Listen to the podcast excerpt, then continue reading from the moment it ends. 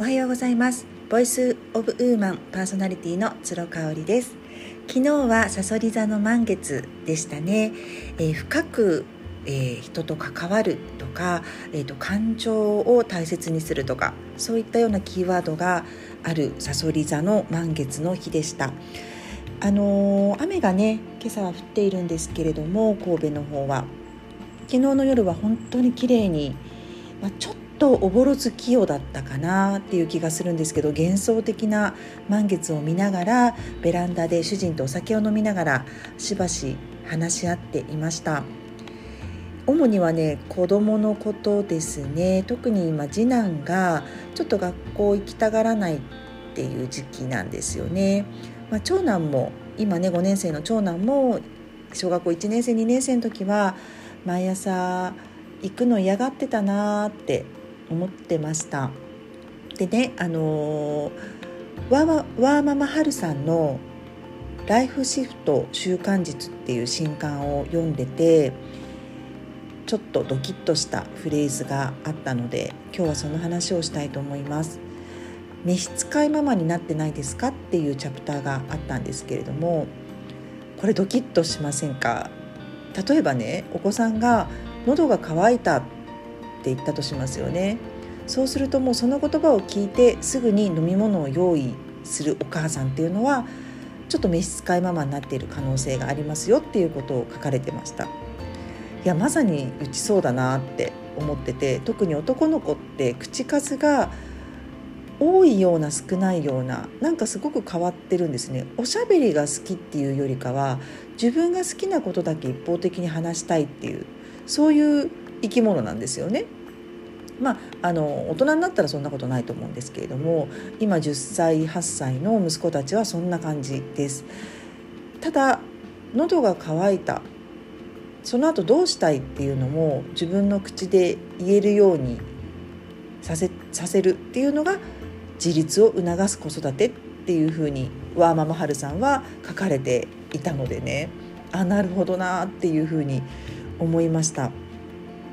確かにねもうその言葉を聞いただけで私はさっと動いてしまうしあの朝もね私はもう今7時半ぐらいに家を出ているのでもうその前に子どもたちに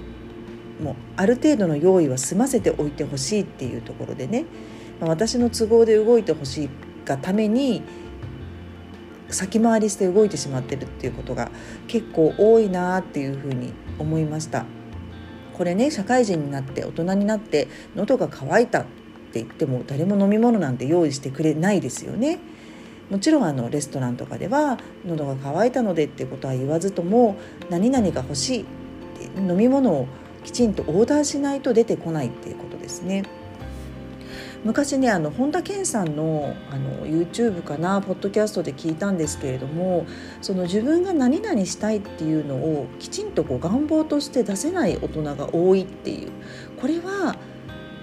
幼少期の教育機関や家庭で自分の望みを口に出すという習慣を植え付けられてないからだっていうお話をされていてなるほどなというふうに思いました。確かにね私は何々がしたい何々を希望するみたいなことって言える機会があんまりないかなっていう気がしますね。あの次男がね学校に行きたがらない理由っていうのもそこにありまして彼はもうやりたいことがすごくはっきりしているんですけれどもまあそれをすることはかなわないわけですね学校で。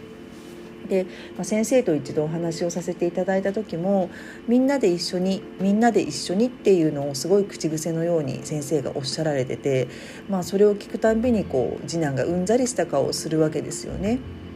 まあ、今の教育のその現場からしてみんな一緒にっていうのは大切なことというか、まあ、それが基本になるんだと思うんですけれども